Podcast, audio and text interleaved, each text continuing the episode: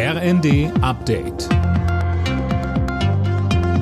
Stündlich neu. Auf den Punkt informiert. Ich bin Daniel Stuckenberg. Der Polizistenmörder von Kusel muss lebenslang hinter Gitter. Der 39-Jährige hatte im Januar zwei Beamte bei einer nächtlichen Verkehrskontrolle erschossen, um Wilderei zu vertuschen.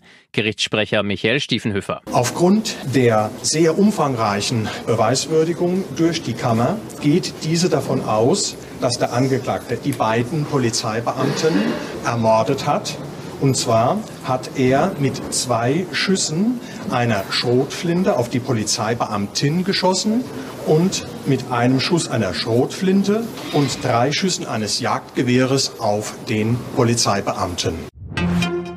Damit Fachkräfte aus dem Ausland künftig leichter in Deutschland arbeiten können, hat die Bundesregierung jetzt ein neues Einwanderungsgesetz auf den Weg gebracht. Ohne Zuwanderung lässt sich der Fachkräftemangel nicht bekämpfen, so die zuständigen Minister.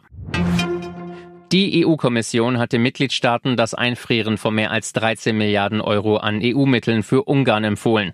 Brüssel wirft Budapest Korruption und massive Probleme bei der öffentlichen Auftragsvergabe vor. Die Mitgliedstaaten müssen noch über die Empfehlung entscheiden. Der grüne Europaabgeordnete Daniel Freund sagte im ZDF, Es braucht jetzt wirkliche Reformen, die diese unglaubliche Korruption, die einfach seit Jahren unter Orban herrscht, dass die wirklich beendet wird, damit wieder normal EU-Gelder fließen können.